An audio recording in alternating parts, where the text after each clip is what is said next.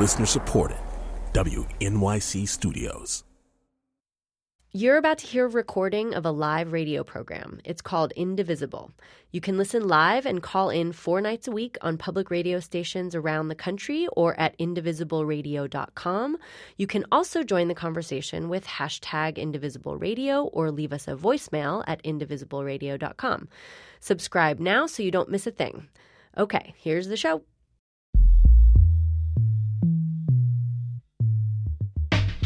This is Indivisible, public radio's national conversation about America in a time of change. From WNYC Radio, I'm Kai Wright. Good evening. And I'm John Prideaux from The Economist. It's Monday night. That means a couple of things for Indivisible. First, we're trying to give a sense of what this moment in American politics looks like to those outside the US, and in particular to America's allies around the world. And second, on Mondays, we're asking you to join the conversation by sharing your own life experiences. We're less interested in your opinion than we are your story. But tonight we're going to need to kind of blend those things up a bit because the big question facing the Trump administration right now is its approach to national security. And we want to hear from Trump voters about how he's doing on this front. Earlier today, the president announced he's chosen Lieutenant General H.R. McMaster to be his next national security advisor, a choice that's gone over pretty well so far. But last week was plainly a bumpy one for the president, no matter how much he insists otherwise. This administration is running like a fine tuned machine.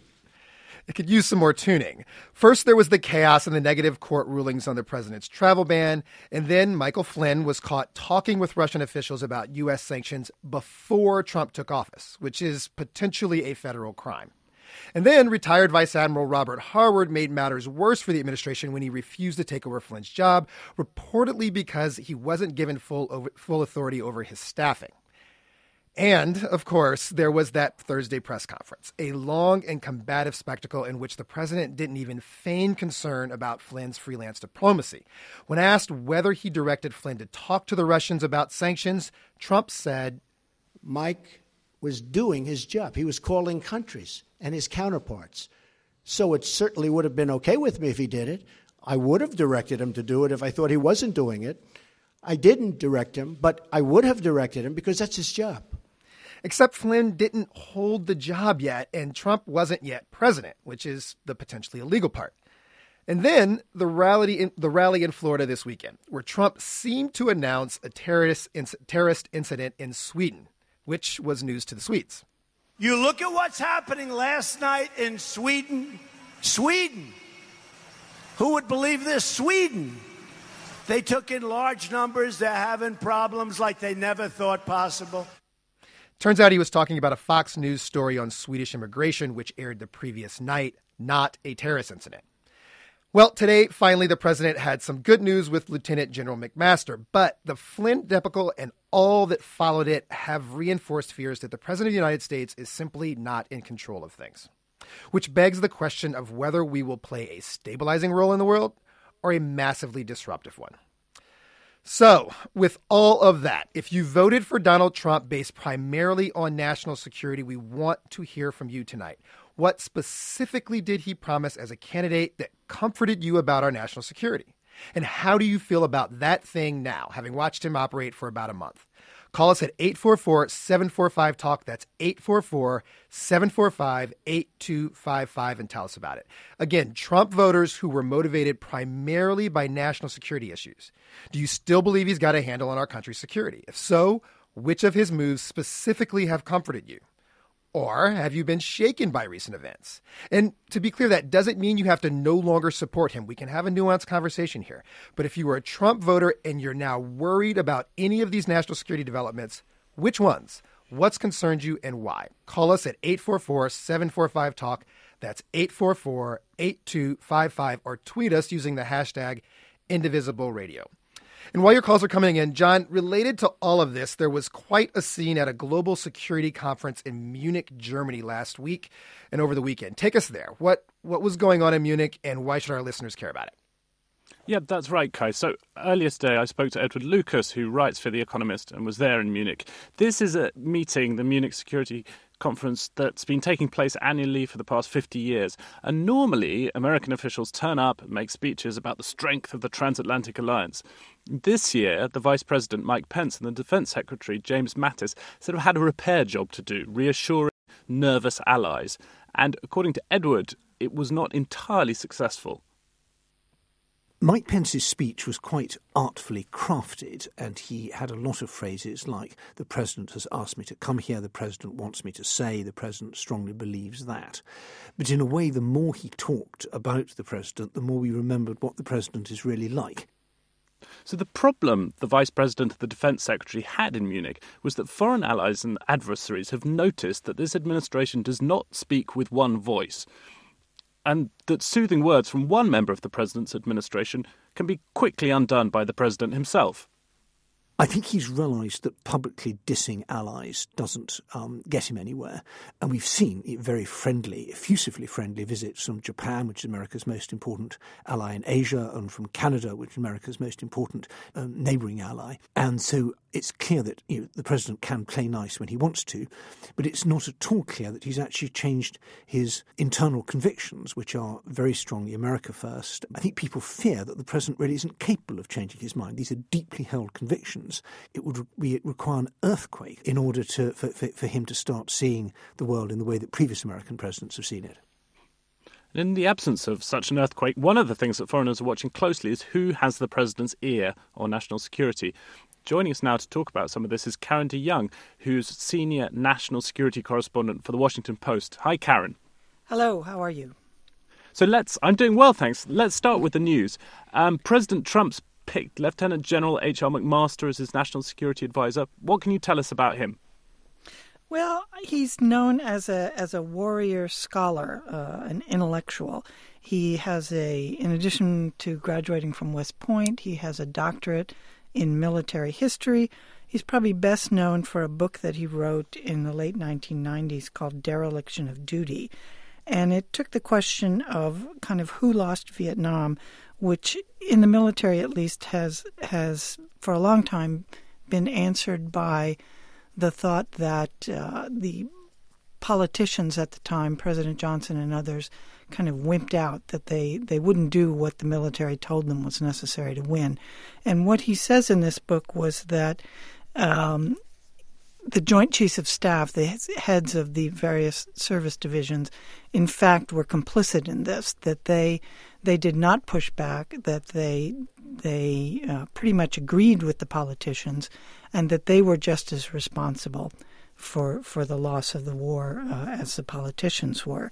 Um, he did lots of things after that. He was in the in the Gulf War, where uh, he was known for a 2005 operation in the northwestern Iraqi town of Tal Afar, where uh, he first, I think it's generally looked at as the first use of what they called the COIN strategy, counterinsurgency strategy, where instead of the U.S. military going into places um, where uh, they were fighting and then going back to their bases at night, actually moving in and trying to win hearts and minds and convincing people that they were there to protect them 24 hours a day.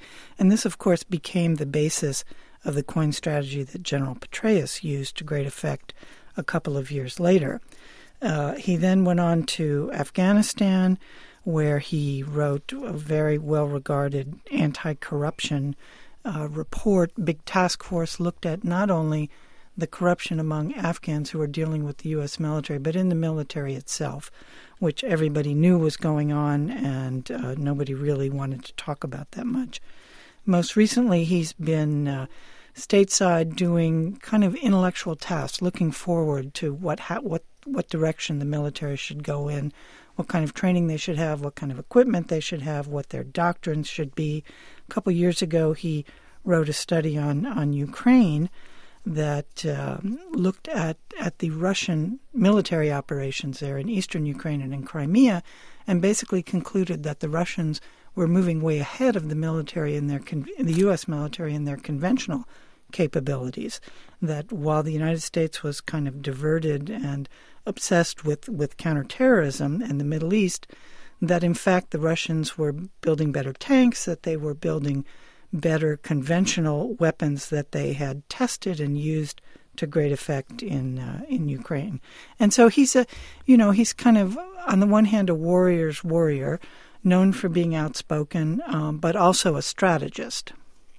So, Karen, there's some superficial resemblance with Mike Flynn, who, you know, the outgoing NSA, in the sense that he's another lieutenant general. He made his name in counterinsurgency, if you like, in, in Vietnam, but he's a less political figure than General Flynn, right? He's not somebody who was attached to Donald Trump in the campaign. You'd expect him to give more independent, um, perhaps less politicized advice. Is that is that fair? Well, he's he's also an active duty officer at the moment. Uh, which is different from General Flynn, who who retired uh, several years ago, and I think General Flynn was was primarily in uh, intelligence in the latter years of of his career and had um, as you know, been the head of the Defense Intelligence Agency, where his his uh, leadership skills of a large organization ran into problems. And I think that General McMaster has not had those kind of problems. He's very well regarded um, as somebody you can talk to, has a sense of humor. Um, I think all in all, uh, you'll get pretty good reviews of him, which was not necessarily the case with General Flynn. He he had made some I won't say enemies, but he had run into problems in terms of personnel skills um, that that didn't stand him in very good stead when he joined the Trump campaign and subsequently joined the administration. You're listening to Indivisible. we're talking to Karen DeYoung, senior national security correspondent for the Washington Post, and we're taking calls from Trump voters who voted primarily based on national security. James in Brooklyn. You are on the air. How are you doing, James? Good. How are you? I'm well. Tell us about uh, wh- why you voted for Trump and, and how you feel about it now.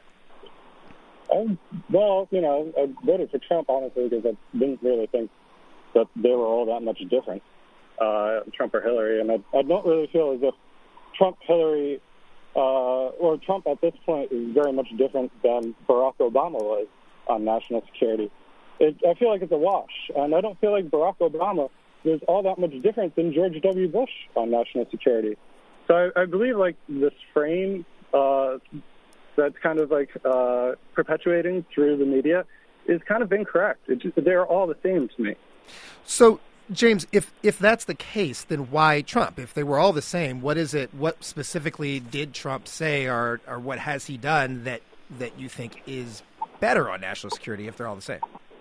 No, no, I, I didn't vote. I didn't vote for him because he was better on national security. I, I, I believed that they would be the same on that issue. Okay, well, thank you, James. Karen, what what do you think about that? What about this idea that that there's no difference between Trump and Hillary and, and Barack Obama before before them and Bush before them on national security? They're all the same thing. What what do you think about that? Well, I, I think that you, you could say that where George Bush and Barack Obama up was kind of the same in the sense that um, you know Obama got got elected um, in part by saying he was going to end the wars in the Middle East, and that that didn't happen. I mean, he withdrew the troops from from Iraq and then had to send them back. Obviously, a much smaller number, but it's but it's been growing. Um, and similarly in Afghanistan, you know, there's still 10,000 troops there. I think that the difference between um, Trump and Hillary Clinton is uh, I think that, that President Trump made very clear in the campaign that what he cared about was the counter Islamic State campaign. And he said many, many times that that terrorism was the biggest problem that we faced, that um, Obama had been weak on terrorism, that everything else was a secondary uh, concern. Uh, Russia was a secondary concern, even though General Mattis, who's now his defense secretary, has testified and said many times that he considers Russia to be the, the biggest threat. He just made very clear that he wasn't that concerned. He wasn't that concerned about Ukraine. Um, he was concerned about China, not so much from a military point of view, but more from an economic point of view. And so he focused on on counterterrorism that that was the biggest threat and that everything else was secondary to that priority.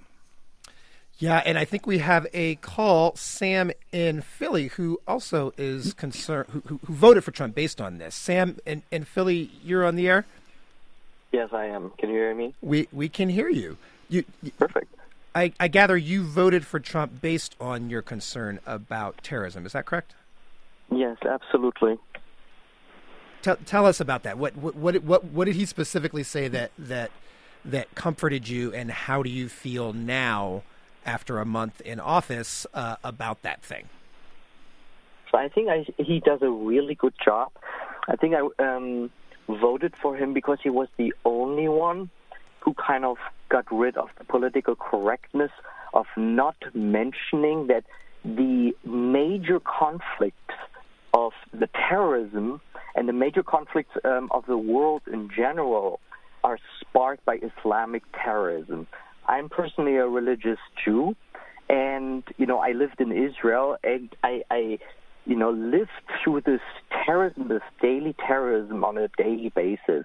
So it's coming um, you know, more and more to Europe. I'm also from Europe. I'm from Germany, and my parents tell me about what's going on there with the many, many refugees. That you know, so many incidences will be not even being discussed in the national and international media. So I think by Trump calling it what it is, that it's terrorism that's growing within um, particular pockets in um, Islamic societies is, I think, the right way. I think Obama went the opposite of saying that let's not call it anything so that it doesn't grow bigger. And the interesting thing is, it grew actually bigger over those many, many years. I'm not sure if this kind of makes sense, but that's basically the approach that I took why I voted for Trump. So, Karen, thank you for that, Sam. Karen, uh, on this notion, this was certainly a big part of the critique of Barack Obama is his uh, willingness to call call it what it is. Um, and that actually seems like it's kind of faded from our political conversation right now. How help us understand that? How how big a deal was it? Where do where do where does where does it where does this this issue stand in our conversation now? Well, you know, uh, President Obama made a point of of not calling this Islamic extremism. He called it violent extremism and, and pointed out that it took many forms and that uh, it was a minority uh, in the in the Muslim world, and that in fact we needed our friends in the Muslim world to combat it. Obviously, President Trump during the campaign made a big point of saying you have to call it what it is: radical Islamic extremism. Um, I'm not sure at this point that makes a whole lot of difference to the perpetrators of the violence. Um, some would argue and have argued that by by kind of branding um, a religion uh, the basis of of terrorism, that you probably make more enemies than than you would otherwise. I, I think the thing with President Trump is we just we know what he said during the campaign, and we don't know for sure yet what he's going to actually do. Um, he has ordered the military and the other national security agencies to come up with a new plan uh, to fight the Islamic State, primarily in Iraq and Syria, but but globally also.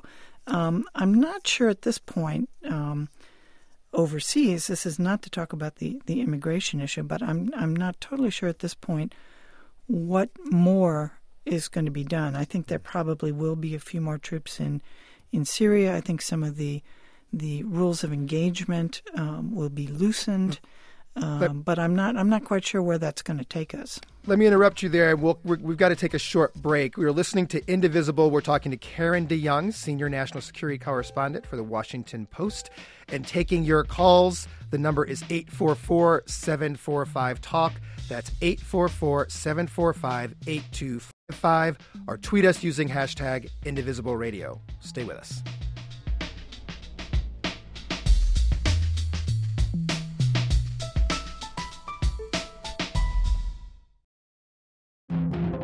I'm David Remnick, and each week on the New Yorker Radio Hour, my colleagues and I unpack what's happening in a very complicated world. You'll hear from the New Yorker's award winning reporters and thinkers Jelani Cobb on race and justice, Jill Lepore on American history, Vinson Cunningham and Jia Tolentino on culture, Bill McKibben on climate change, and many more. To get the context behind events in the news, listen to the New Yorker Radio Hour wherever you get your podcasts. This is Indivisible, public radio's national conversation about America in a time of change. From WNYC Radio, I'm Kai Wright. And I'm John Prideaux from The Economist.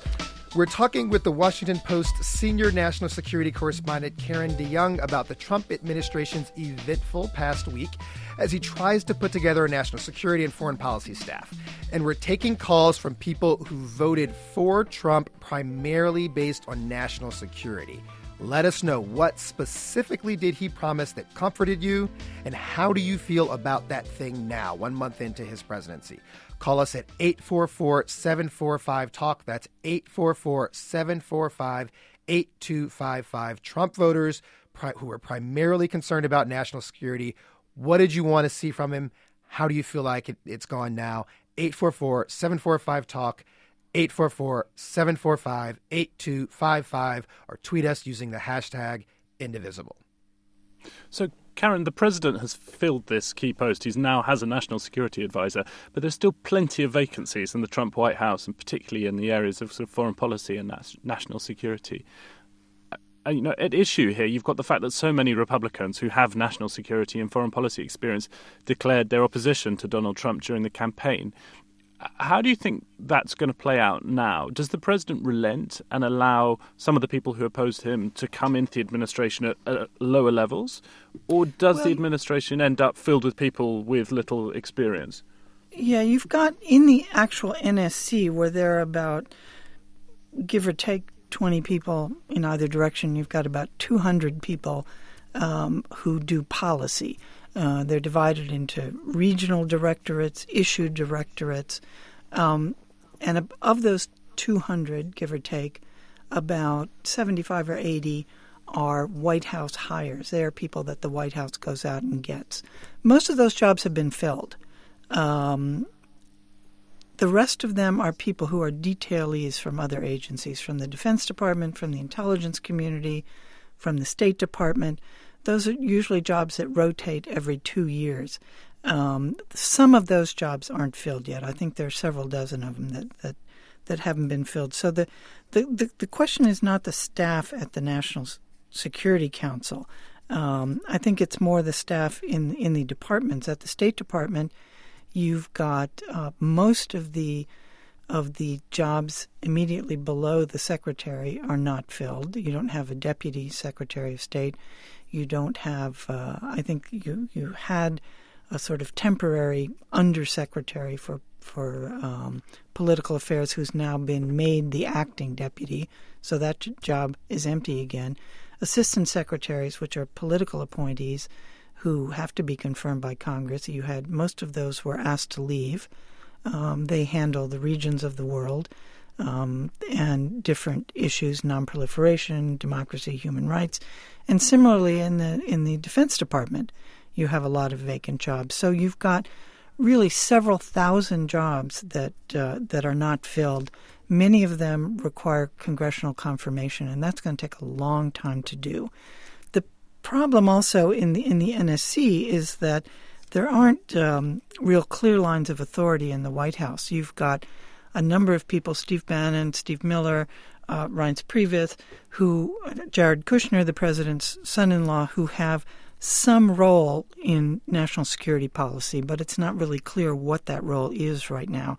And I think one of the problems, excuse me, with Mike Flynn was that um, he did not really know kind of where he stood among these other people. And one of the things you, you mentioned in your introduction that uh, General Harward, who who was the first choice to replace Flynn, had turned the job down, largely because it wasn't clear that he would be able to choose his own people underneath him. These 200 people, um, do the ones that uh, General Flynn hired get to stay? Some of them, which was which was exa- it was a proxy fight over control, right? I mean, was over right. whether the, the political appointees are are the staff would be the the front line on security questions. Is that well? And I think too. Yes, you had that, but you also have you know what is the role of the national security advisor?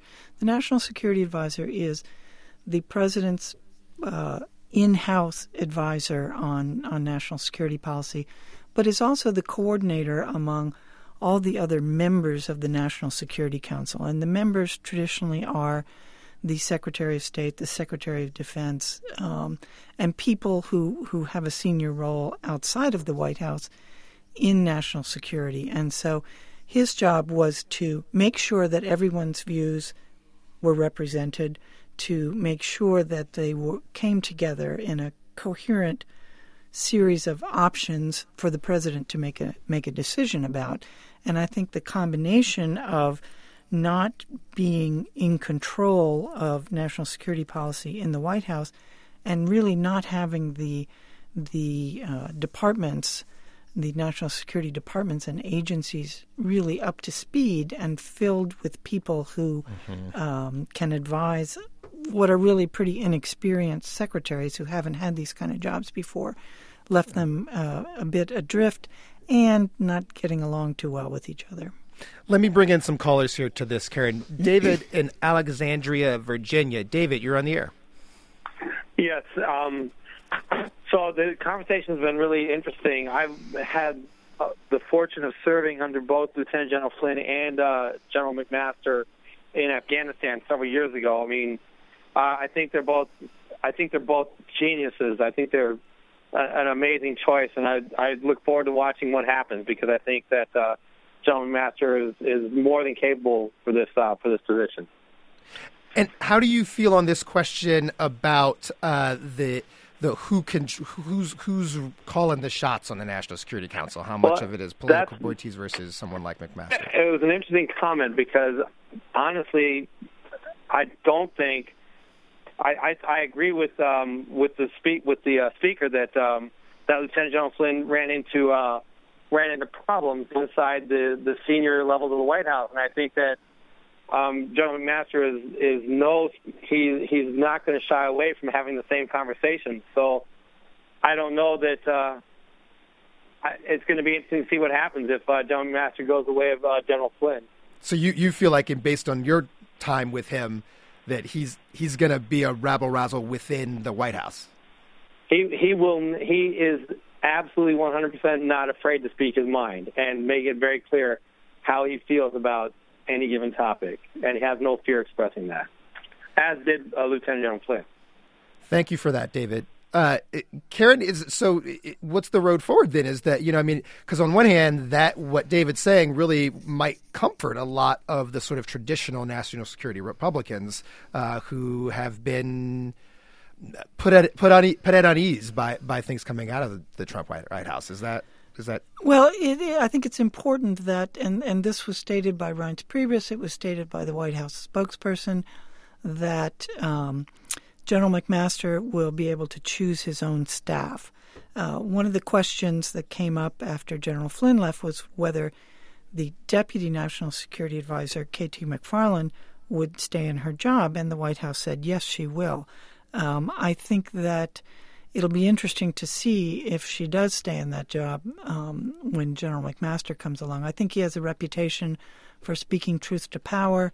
He's not a shrinking violet at all, but at the same time, he's not he's not known as an ideologue in quite the way that that General Flynn had come to be known as something of an ideologue. Um, in certainly since he retired from the military, um, I think his his experience is broader.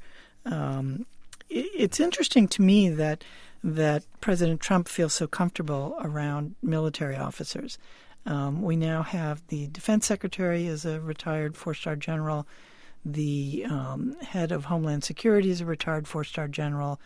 The candidates, with with one exception, and that was John Bolton, uh, to to replace uh, General Flynn, were all either active duty or retired military officers, and that's something that, on the one hand, I think that that it's a little bit a product of when they've been interviewed by President Trump, these guys give a great interview. They speak clearly, They've they've learned this their whole lives. They They're know military how to men. They know how to talk to yeah, a guy, They're really good at it. Um, and but I, I do think um, you know you saw the you saw the statement that uh, John McCain put out where he said um, General McMaster is an outstanding choice. He's well known on Capitol Hill. He's he's well respected. Um, I think the question will be: Is he going to find this a job uh, where he is able to do the job the way he understands the job to be? Um, is he going to run into problems? Um, in a sense, the same kind of problems that General Flynn ran into. But I think I think that General Flynn's position, having been on the campaign um, and having been very, very outspoken in political terms, didn't really serve him very well uh, in that job. Let's get some more callers in. Bessie from Chicago. Hi, Bessie. You're on the air. Hey, thanks for taking my call. Hey, Sam. Hey, Karen. Um, Hey. Glad to be on. So tell us about your experience, Bessie. Uh, experience, uh, current military law enforcement, uh, did vote for Trump. I've had some recent concerns um, with him as of late. I would say there's definitely um, certain things I would agree with, certain things I would disagree with, and uh, as there's definitely pros and cons the way he communicates, the way he presents himself. But does, so, do you feel do, you- you voted for him based on national security? I take, I gather. Yes, that'd be a primary reason. And so, in this in in this month, is it what specifically has either concerned you or not concerned you? A definite concern, and it was definitely a concern probably since he announced his nomination, was just his um, his irrationality and just how unpredictable he can be, which can be, I guess, a pro to any enemies of the state because you can never really predict predict or really gather some sort of large sample size of data of what he may do next. But of course, a very, very con side to that is that with a man with the his hands on the nuclear codes, there's just a great amount of responsibility that you wouldn't exactly want to be on a whim on certain, you know, what may be his mood of the day or what irrational outburst he may have, which would be a definite concern of mine. Thanks for that, Bessie. Karen, what what about that that irrationality and unpredictability? How how does that play in sort of intelligence circles? Well, you saw you saw uh, last week with General Mattis, the Defense Secretary, and Vice President Pence uh, traveling in Europe, uh, in Brussels, um, speaking to the G20, speaking to NATO, and finally speaking to the to the uh, Munich Security Conference, this big gathering where leaders from all over Europe and the States uh, come every year, where they were kind of cleaning up, reassuring allies, um, kind of saying, don't, you know, pay no attention to the guy behind the curtain. Um, and I think that there's some reason to believe that. You look at, for example, uh, on the on the torture question, where you had Trump saying a lot of things during the campaign. Um, and then you had uh, General General Mattis saying, "Well, I don't believe in torture."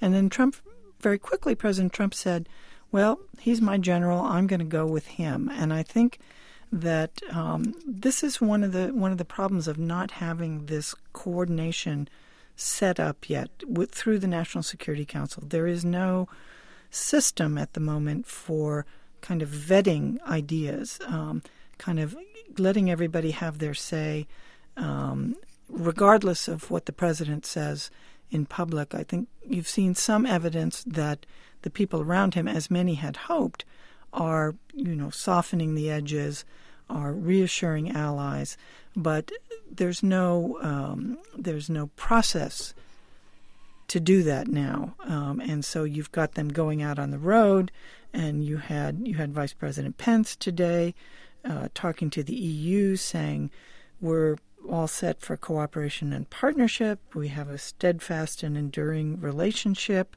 Um, where you had President Trump on the campaign last year saying that Brussels was a hellhole, he called it. That uh, you know you can't you can't trust any of these people, uh, indicating he didn't he didn't care about it. And so I, I think that once we get the the system for vetting policy and strategy in place, hopefully it'll it'll be a little smoother. Karen, listening to what John McCain and some others have been saying about Lieutenant General McMaster, it seems like there's a lot to like about him in terms of experience, temperament, and so on. But it, what's the potential downside to having somebody fresh out of the military as national security advisor? Well, I guess it would be that, uh, you know, foreign policy and national security is much more than military power. It's diplomacy, it's economic policy. Um, and if you've had someone looking at someone something through the relatively narrow lens of the military, uh, then you say, uh, you know, every um, I forget the metaphor about the hammer and the nail, but you know everything looks like a a, war. Like a military problem. Yeah. But I do think that that General McMaster, because he has been, um, you know, he he he is an, an intellectual. Um, he has he is a student of military history at least, and so I think that he's someone who there's some confidence that he at least um, is very aware of the of the breadth of what goes into making a national security policy. So I think that's that's sort of the hope here. Karen, we're, we're getting a little short on time, but be, because we have you, I want to ask you a question that is, I think, confusing to a lot of people, and that's this question around the leaks and the leakers' relationship to the press, and as you know, the the president has said, the, the enemies of the state piece. Setting aside that that that phrasing, which is you know troubling and triggering. What, trying to parse the sort of underlying assertion that he's making there. Is there something in all of these years you've been covering national security? Is there something special about the leaking that's happening now? And it's and is it in fact something we should be concerned about? You know, I mean, a, a too cozy relationship between intelligence and the press has not always been good. See, under the run up to the Iraq War, and so, so how how do we think about this?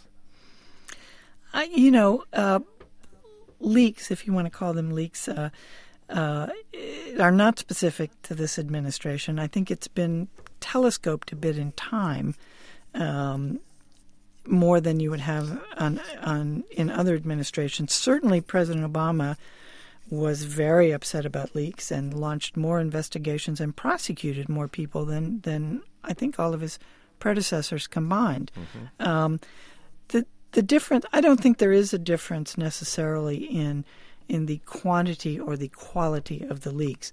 There certainly is a difference in the way that President Trump has chosen to to address it, um, and to essentially blame the mil- the the news media uh, for doing our jobs. You know, we're working. That's what that's what we do, um, and I think that different people talk to reporters for all kinds of different reasons, and it's our job to filter through that and to decide what someone's motivation is and to and to check it from every direction that we can and decide how how legitimate it is both in both in substance and tone and uh, that's all we can do is continue doing our job But quickly, what's coming at you doesn't. There's there's not more of it coming out of the White House or coming out of government than than you've seen in the past.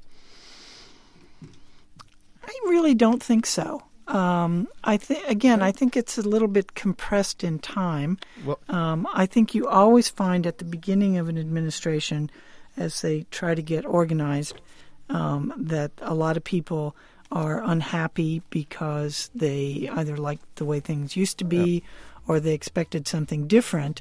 We'll, Um, we'll have but- to leave it there, Karen. I'll, I'll, I'll take it as no, there's no difference. But thanks for that. Th- thank, thanks for joining us, Karen DeYoung from the Washington Post. You're After the break, we will take your calls about President's Day.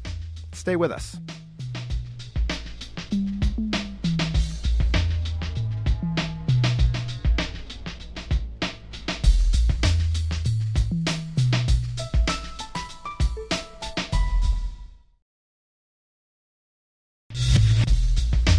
This is Indivisible, public radio's national conversation about America in a time of change.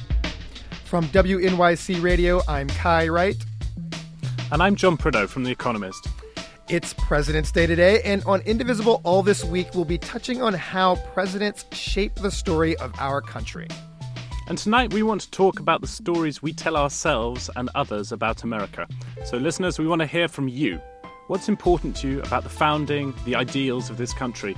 Call us at 844 745 TALK. That's 844 745 8255.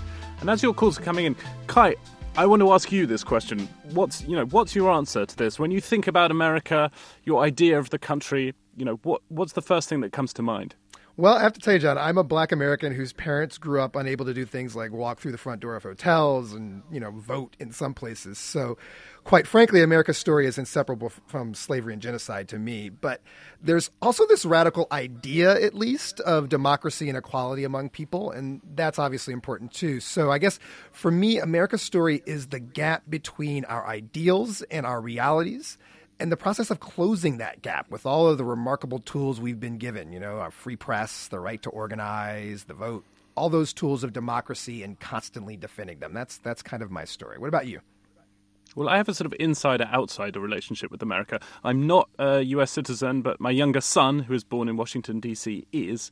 And when I lived in DC, my other son, who's British, used to insist on listening to a rock version of the Star Spangled Banner every day at breakfast time. So he was kind of more enthusiastic about America than most Americans actually are.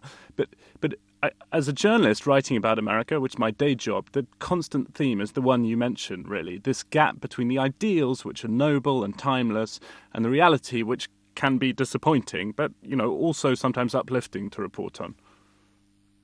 Well, we're also joined by Harvard historian and New York staff writer Jill Lepore. Hi, Jill. How are you?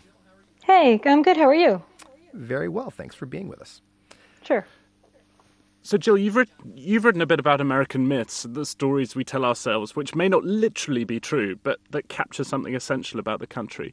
Um, just thinking about outside the country for a minute, for a lot of people in the West, you know, America's always seemed a bit like an elder brother who looks out for its less powerful siblings in the playground.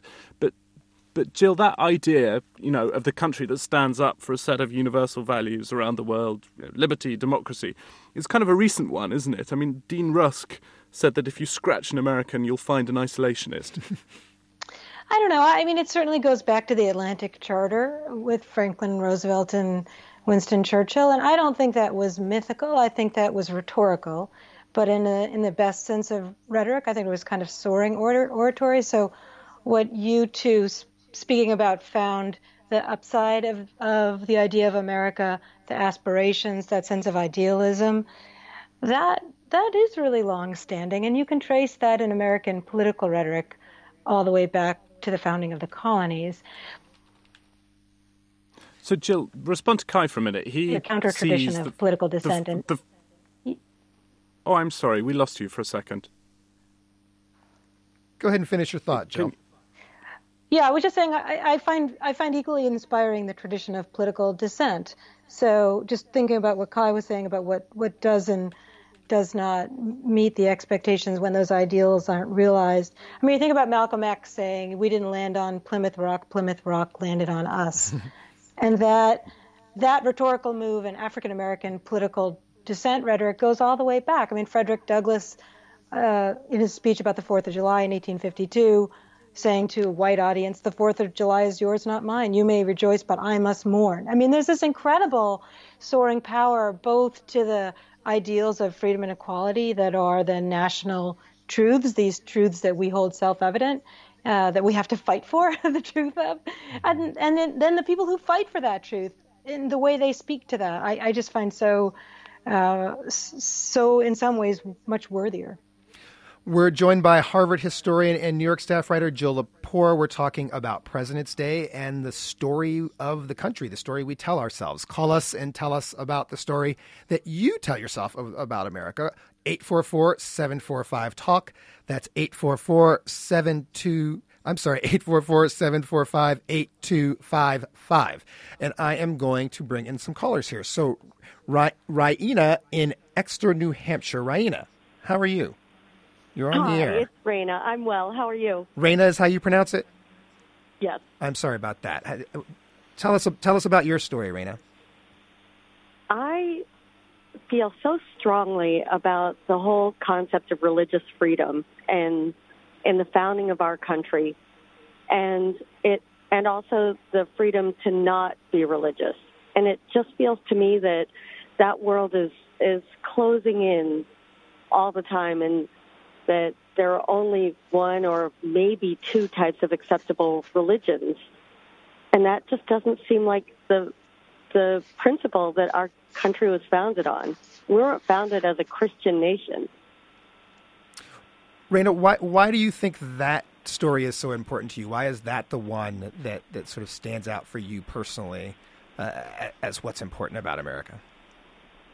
Ah, uh, I I guess because I have friends of of so many different beliefs, and I always feel that either for myself or for them that somebody's getting excluded when when we cordon off what's acceptable.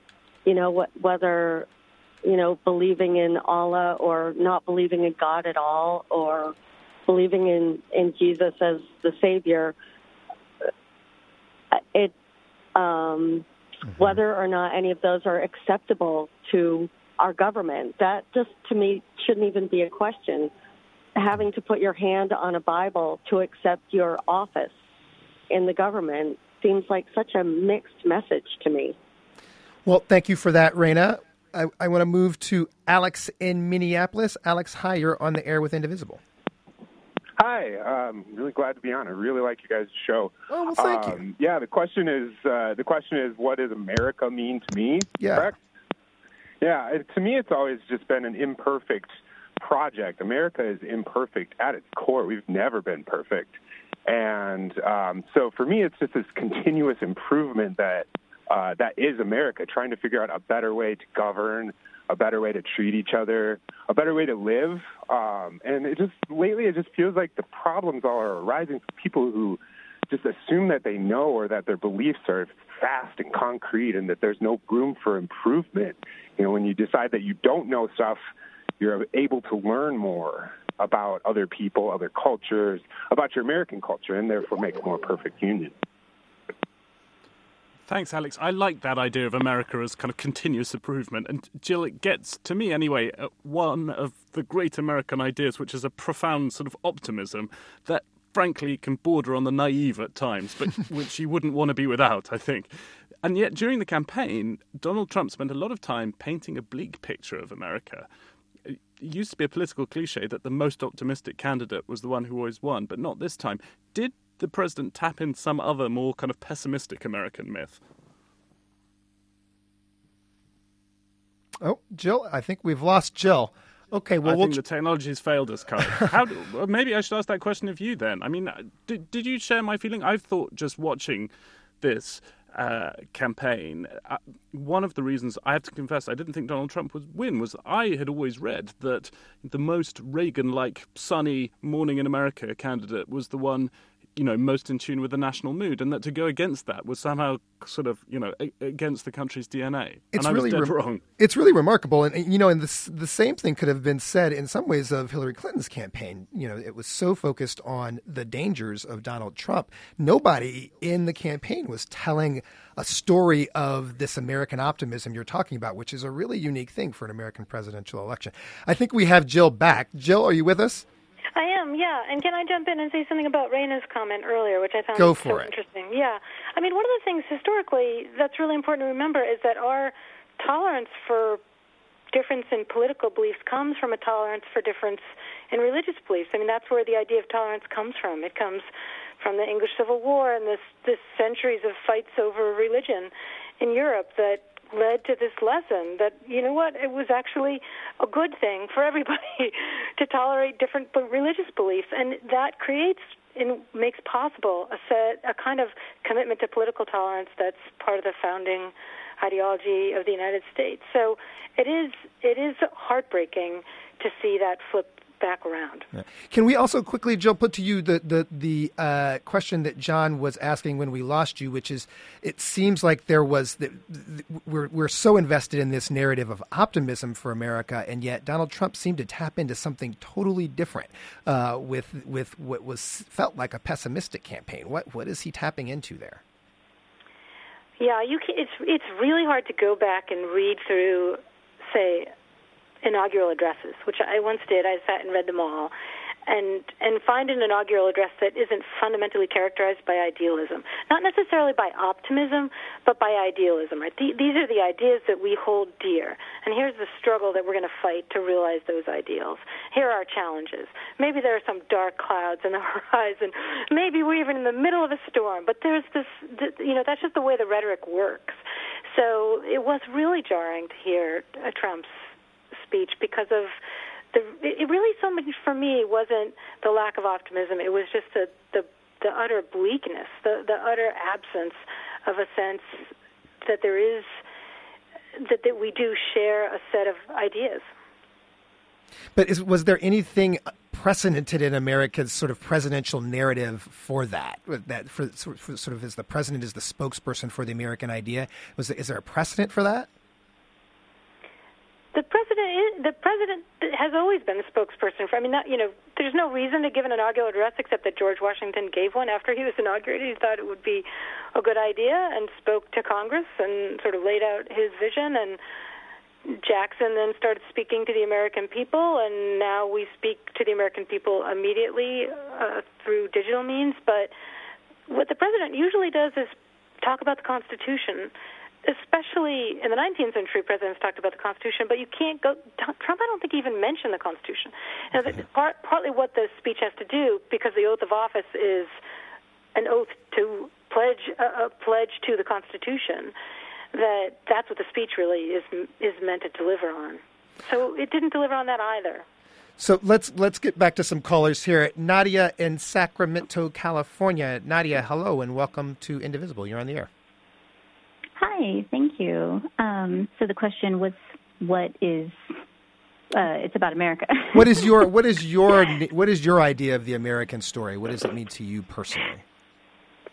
Well, my family immigrated here in the 80s from Yemen, and so America to me has always been basically the land of opportunity and just a summation of all these immigrants coming together in trying to make a country that functions the way that everybody thinks a country should function. And it's been imperfect, and it still is, but I still have this optimism that America's the land of immigrants, the land of opportunity, and just the land of all of these ideals of what a country should be like. D- despite the message currently uh, of, of, well, it's you know it's hard. but I'm, you know, that doesn't that displays only half of the voter population of America, and even within that voter population, not everybody necessarily believes that or they claim not to believe that. So I'm still trying to stay optimistic. I think there's just a lot of misinformation, and when you're fed information that isn't true and believe it, it's easy to just run with it. Well, thank you, Nadia. Let's go to James in Silver Springs, Maryland. James, you're on the air. Welcome to Indivisible. I'm a person who is terribly enthused by the bequest that our founding fathers have left us. They built a constitution that works, but it was morally flawed. It said that slaves were three fifths of a person or whatever. It said slavery was the law of the land initially. But they also gave us the Declaration of Independence, which was not quite consistent entirely with the Constitution, but gives us an aspirational uh, diagram for the future. And I think we should go to the preamble of the Constitution and read it. We hold these truths to be self evident that all men are created equal and endowed by their Creator with certain inalienable rights the right to life, liberty, and the pursuit of happiness. And I look forward to the day when every talk show, when every piece of legislation, when every public policy is put up against the equality, life, liberty, and the pursuit of happiness aspirational standards of the Declaration of Independence. And I think we could all gain immediately by talking about the Declaration every time something comes up and deciding that really important laws like slavery, for example, fails. Equality, my God, life, liberty, pursuit of happiness. James. All of those things were totally repressed under slavery. If we had really uh, implemented or or aspired to implement our Declaration of Independence, we could have all agreed to get rid of the James. slaves slavery without the Civil War. James, thank you very much for that. You have brought the Declaration of Independence to this conversation in this talk show. Jill, what about that? So, uh, the Declaration of Independence as our founding idea is this something that presidents talk talk about a lot? Is it uh, how, how, does this gen- actually genuinely shape our sort of presidential messages? Well, people often combine the Declaration of Independence and the Constitution as if they're a single document, and that's the legacy of what what historians call the constitutionalization of the Declaration of Independence. That's what Abraham Lincoln accomplishes. It's Lincoln who says, "Okay, the Constitution condones slavery, uh, exactly as James was saying, but the Declaration of Independence can be used to undo that. It's a pledge to the future. It's a promise that we can use to undo what the Constitution has done." And so there's this incredible turn in the meaning of the Declaration of Independence during the Civil War, and it it does have that kind of founding creed nature to it, but it's nevertheless controversial and is fought over and is fought over by each generation. When I think about uh, the American Bicentennial in the 1970s, celebrating the 200th anniversary of the American Revolution. I remember in in Boston in 1773, the 200th anniversary of the dumping of the tea, the Boston Tea Party. There was a there was a ship made in Europe, and sort of like a fake 18th century ship that was sailed across the ocean, and it was going to be this big deal when it reached Boston. There was going to be a reenactment of the Tea Party, and a lot of people were really excited about that and had this kind of storybook version of the Tea Party, and went to Boston only to find that the whole thing was mobbed with protesters. There was a huge Vietnam uh, veterans against the war protest that day. That people who saw themselves that these Vietnam veterans who were protesting the war, they were the true inheritors of the American Revolutionary tradition. There was an American Indian movement protest. There were all these people in Nixon masks running around, and the whole thing kind of came unraveled. And I think that for a, a lot of people who feel maybe betrayed by the current the, the sort of previous regime uh, of the you know the reign of Obama that there's some sense of the unraveling of a consensus around the American past that really fell apart in the 1970s. Oh. Well, Jill, we're going to have to wrap up the conversation there. That's Jill Lepore, a staff writer from the from the New Yorker, a Harvard historian, and the author of many books. Thanks for joining us, Jill. Thanks. You've been listening to Indivisible. This is Public Radio's national conversation airing four nights a week for the first hundred days of the new administration. Tomorrow on Indivisible, pres- it, excuse me, tomorrow on Indivisible, President's Week continues as presidential historian Douglas Brinkley and political commentator Cokie Roberts join WNYC host Brian Lehrer for a history lesson on how the definition of democracy has evolved through 45 American presidents. I'm Kai Wright. And I'm John Prideaux. Thanks for listening and talk to you next week.